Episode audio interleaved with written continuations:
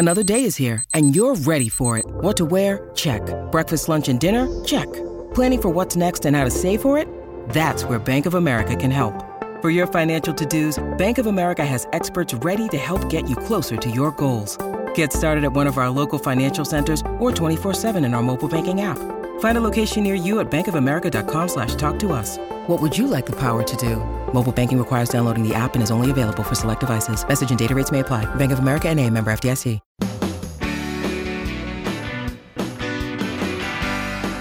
I'm so glad to welcome you here to the Clark Howard Show, where our mission is to serve you and empower you so you make better financial decisions in your life. In this episode, I'm going to talk about jobs. So, there's been a lot of employers whining about having to pay us more money for them. But the reality is, who's actually getting more money in the workplace?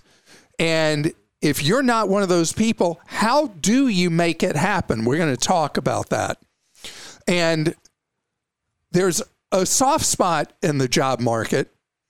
It's guys in mid working years that went to the sidelines during the pandemic, and many have not come back into the workplace. And there's real opportunity right now for you if you felt like the opportunity was not there. I want to talk about that.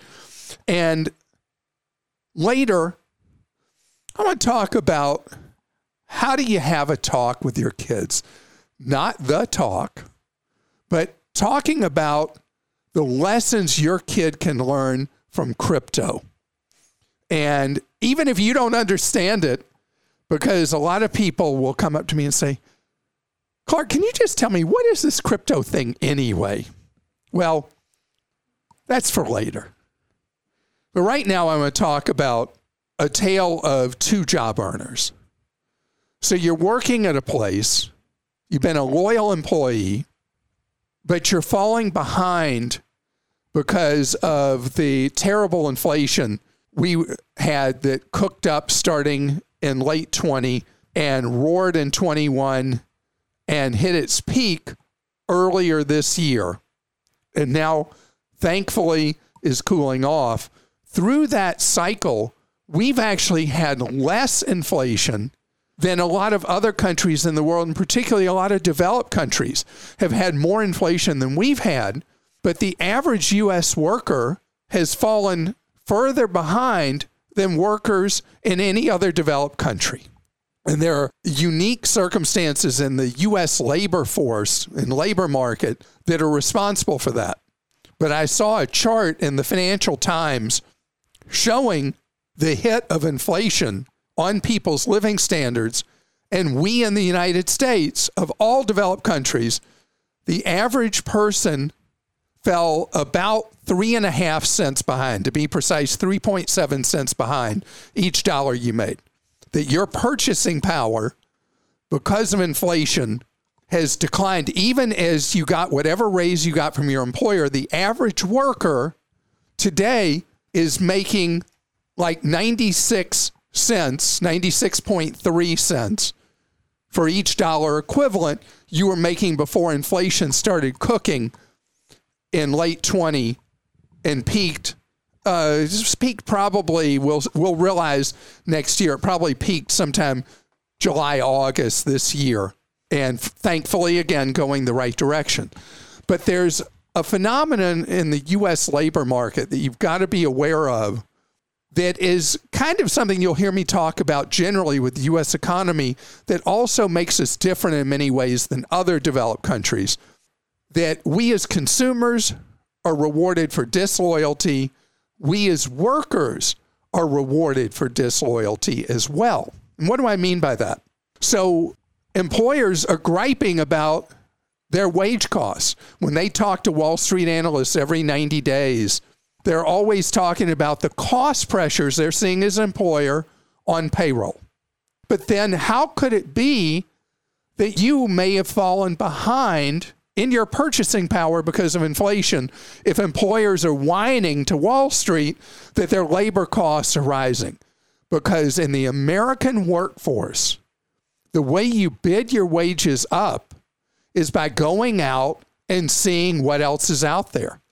It doesn't necessarily mean you've got to jump from your current employer to another one, but you got to go test the market and see what you are worth somewhere else. And if you are willing to make a change, and only if you're willing to make a change, do you notify your employer that you've been offered another job somewhere else and you're considering taking it? And the reason you got to be sure you're really comfortable leaving is your employer may say, Gosh, congratulations to you. I hope that new job is great. So you never bluff. And you really have to be comfortable leaving where you are. But if you are willing to walk, in other words, you're willing to go take an opportunity somewhere else, that's how you're going to catch back up and overcome the inflationary cycle that we were in for roughly 18 months for inflation going uh, one direction up. So if you don't have an active current resume, you get one together and you go see what the marketplace says your value is. Odds are it will be the equivalent higher hourly rate than what you're making now, significantly higher than what your employer, without worrying about you leaving, is willing to give you as a raise. And that's how you overcome inflation. Now, guys, this has been really weird because when we had the big layoffs back in 20 because of COVID, the layoffs hit women much harder than men. But ironically enough, women have come fully back into the workforce. And men, even though they were subject to far fewer layoffs two years ago, men have not come back in the same numbers. And what's known as labor force participation, that's the percent of men of working age population that are working, has gone down meaningfully. Well, we've got all these job vacancies, even as the Federal Reserve is forcing the economy into a lower gear by raising interest rates, there's still enormous job openings. The number of people getting hired still surprising economists of all um, private economists, government economists, university economists. They're all just shocked how employment has stayed strong and job openings continue to be there. If you felt like the marketplace didn't want you. The marketplace does want you and at higher wages than you were making when you stop participating in the workforce. Opportunity is there and training is available if you want to be in a whole different category with a different level of skills and different earning power. The opportunity is there for both men and women to seize that and take what the economy is offering now which is a whole step up from where we were pre pandemic. Christa? First questions from Brian. I'm going out and looking for a new job today. Is that okay? It's not okay. Not okay. No, right. sir. Nope. nope. Don't you bluff me. I gotcha. okay, Ryan in Georgia says Netflix has rolled out their ad supported version. I'm all for this way to save money, but when I went to switch, I noticed they may have a more limited selection of shows and movies on this plan. Is this real or just a way to keep customers from selecting the cheaper option? How do we see what shows are not on the cheaper option? So try it first. I mean, there's really no risk in trying it. Uh, everybody in streaming right now is trying to figure out how not to lose so much money. I mean, very few players in streaming have done anything other than have red ink. I saw recently how much money Disney has lost on Disney Plus, and they pretty much could support the operation of several small countries' governments just off of what Disney has lost on Disney Plus. They've been enormously successful with the number of signups. It's been a disaster on a profit and loss basis. So the streaming industry, you have to think of it as it's not even an awkward adolescent yet. Uh, they're still preteens and they're trying to find their way. So, what is going to be offered with programming in each, what they're going to charge in each, and all that is going to continually evolve. And so, you, they're being experimental, you be experimental. And I, And my default is always to the ad supported one. Go ahead. I just want to say I do know that with most of them, including definitely Netflix, all their original programming is on it for sure. But I think it's the things that they have to license and pay more money to have that you are going to be spotty and you're not going to know. But The Crown, you know, the Netflix shows that are originals will all be on there. And don't forget, if you have T-Mobile certain plans, you can get it for free. And do you know that you could name the 20 top streaming shows and I wouldn't know any of them. Mm. I am so clueless. Okay, Kaj says about the free steak dinner you talked about. I just attended such a seminar.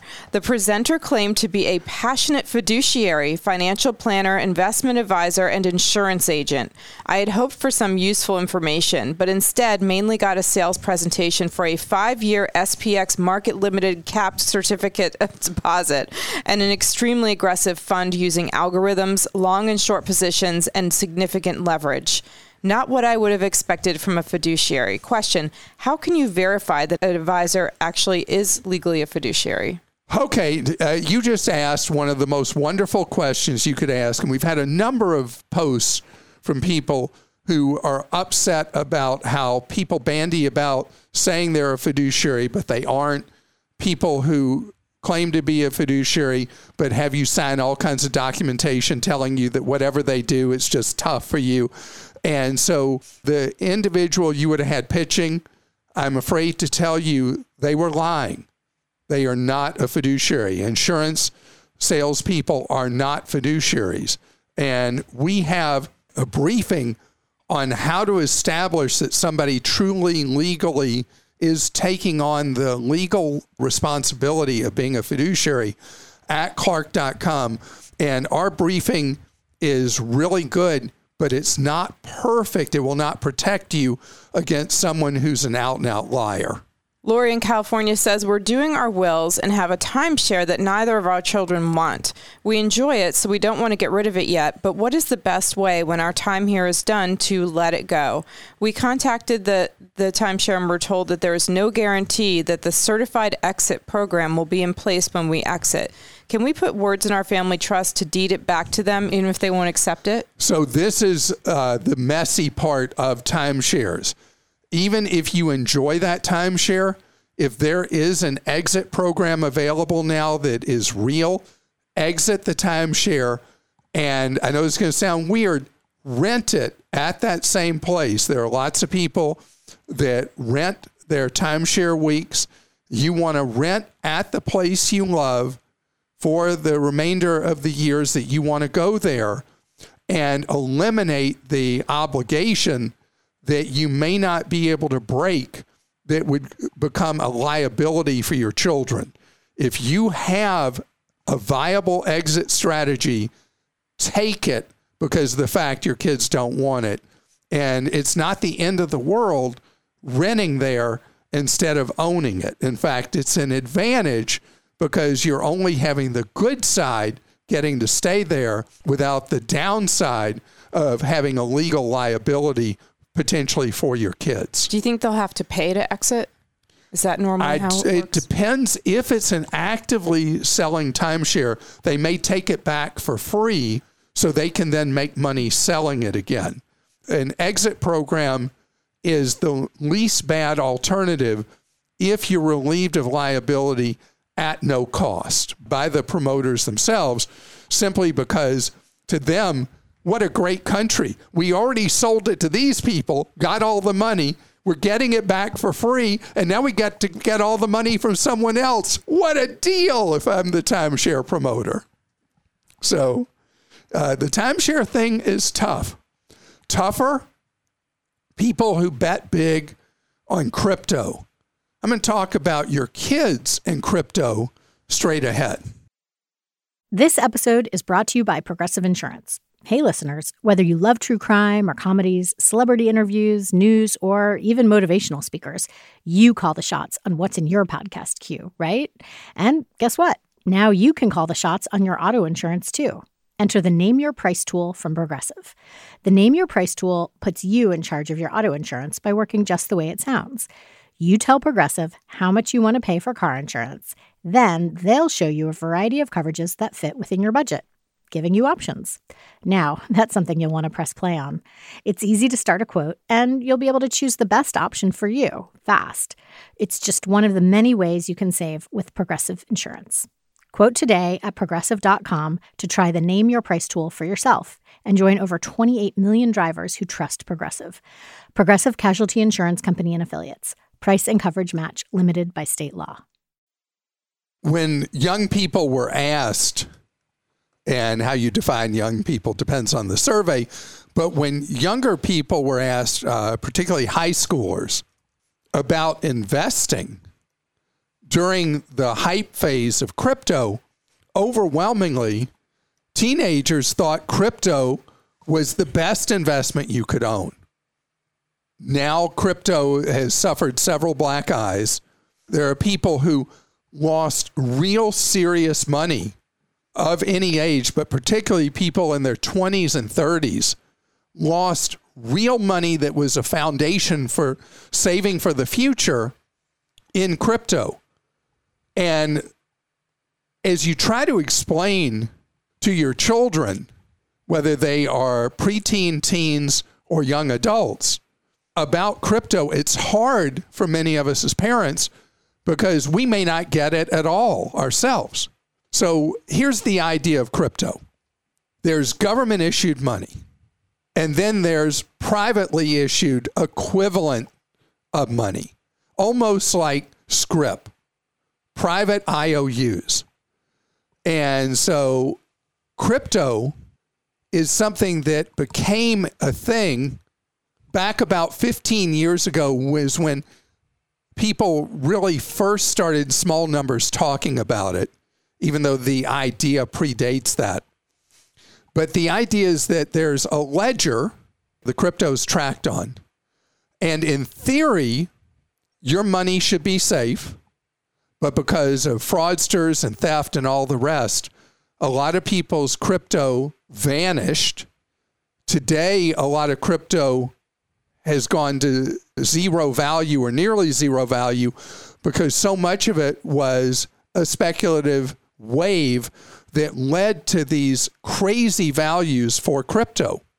So it's an alternative form potentially to use to buy and sell things and services rather than pulling a credit card out of your wallet, money out of your wallet, a debit card out of your wallet, using your phone to pay for something, all using based on, in our country, the US dollar, wherever you are, the government issued equivalent currency. The idea of crypto was that it was non governmental what happened was crypto never became a real form of payment, a real form of buying and selling things. Instead, what happened was this alternative form of payment became a story that, hey, you want to buy this new whatever, and it's going to go to a zillion, and you're going to make massive instant wealth. And there was really no difference with the hype with crypto is with any other mania. I remember early in the hype phase of crypto, there were people who kept saying this was going to be the Dutch tulips. If you don't know what that is, go read your history from, I think it's the 1600s. You'll find it pretty quickly. But the point is something that has real value. Obviously, there's value people make growing tulips. The value, though, became way beyond the value of the tulips because people believed that the value was limitless because they bought into the hype. And that's what happened in the crypto orbit. So when you talk to your kids about crypto, you say, yes, the idea of having an alternative, non governmental payment system for buying and selling things and stuff and ideas and you know services whatever that is a real thing that will be part of our lives and your lives in particular and will be part of the future but the thing that is so important is to understand that crypto is not an investment. Holding US dollars not an investment. It is a form of payment.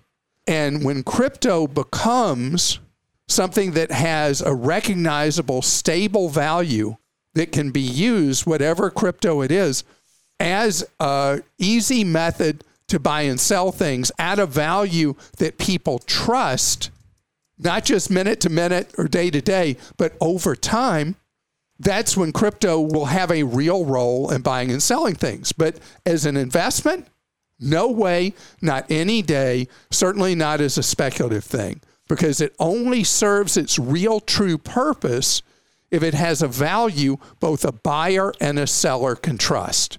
So crypto is not what it was touted to be in recent years. It was not a speculative holding that could make you rich in weeks or months instead of many, many years. And it is not a way to wealth. It is a way to take the wealth you have to buy or sell things, period. Now, I know people that are really into crypto will object heavily to the explanation I've just given. But if you get down to the core of what it's about, that is what the case is for crypto to have legs and be a viable part of the world economy is as a simple method of buying and selling things. That will be easier, particularly for cross border transactions, than let's say I'm in Japan and I'm I use the yen and I'm in the US and I use the dollar and I want to buy stuff from Japan. It's such a pain for me to deal with the fact that I'm buying it in yen but I have US dollars. Crypto allows for international transactions without all the friction and overhead involved with moving foreign currencies one to another. Is just one of the potential uses when crypto grows up. Don't know exactly when that will be.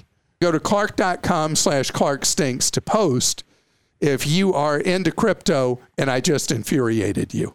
Christa? Okay, I'm going to start out with the two fee write ins of the week. The extra fees that are being added that are crazy. Here, this first one's from John in Wisconsin. My wife and I recently dined at Perkins. I love Perkins.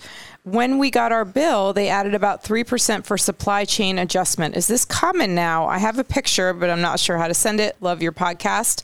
And then I'll read the second one. Wendy in Wisconsin says, I just did some traveling to Arizona. I noticed that on most of the restaurant receipts, we are now charged 3% for employee health insurance. I'm frugal and refuse to pay the 4% charge if using a credit card, so I pay cash. Can I believe the 3% is really going toward health insurance? I'm a public servant. My employer does not expect the public to pay what it looks like a tax for something the employer should cover. We as patrons have no choice to remove the 3% from the bill, so why doesn't the establishment absorb this fee in the meal charge? So both John and Wendy both really enjoy eating out, both from Wisconsin. And Wendy, welcome to Arizona for the cold weather season, along with half the state of Wisconsin that seems to be, uh, you know, it's a competition to see if you see more Wisconsin plates or Minnesota plates when you're in Arizona through the winter season. But this to me is terrible, terrible practice on the part of restaurants. If they are really being hit by food and labor costs and they're having trouble making a profit, raise your menu prices. You know, if the menu prices go up three or four percent, people are going to absorb that and they're not going to be mad at you. But when you turn around and have a junk fee on the bill that nobody expects, nobody anticipates, you just make them mad and you break down their trust.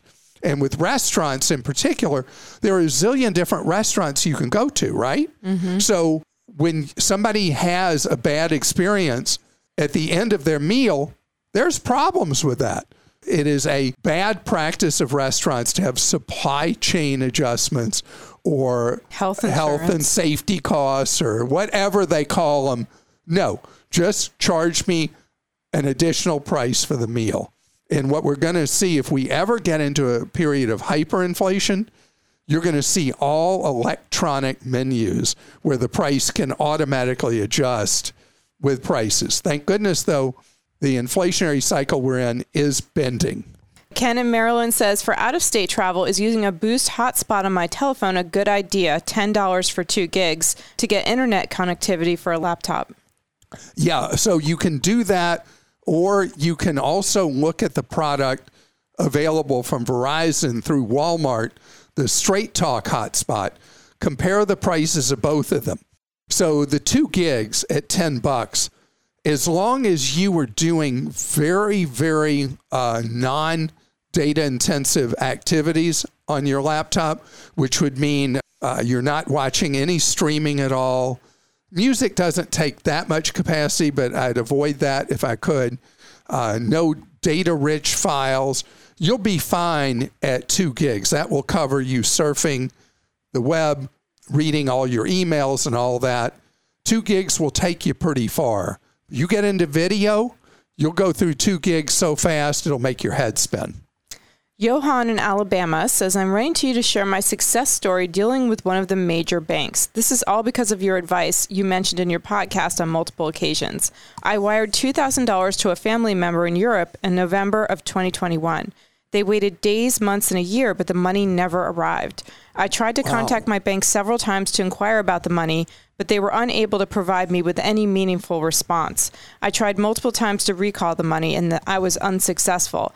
Then I heard you talk about filing a complaint with consumerfinance.gov. That's exactly what I did this last October, and guess what? I got my money back, including the transfer fee, in less than two months.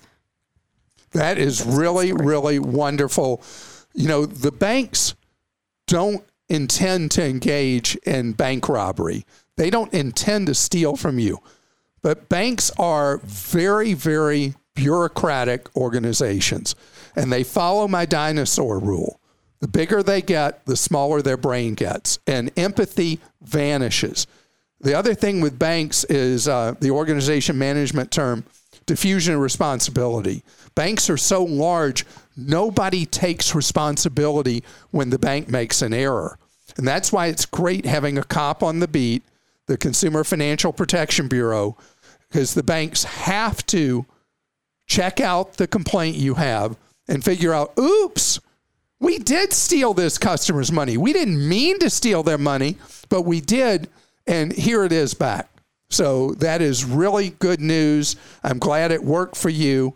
And I want to thank you so much for sharing your money win because somebody else is going to have a problem with some big bad bank and they're going to remember what's that place? Oh, consumerfinance.gov. Let me file a complaint there and let's see what happens. And so your success stories breed additional success for other people because when you and I get in the ring with a big corporation, it's much more imbalanced than David versus Goliath. But if you know the right tools, you got a slingshot big enough to beat Goliath. And that's what we want you to know how to do. And I thank so much to each of our listeners who become a member of Team Clark and guide others and help others just like you did. Have an absolutely wonderful day. And you want more power for your wallet? See what we got today at clark.com.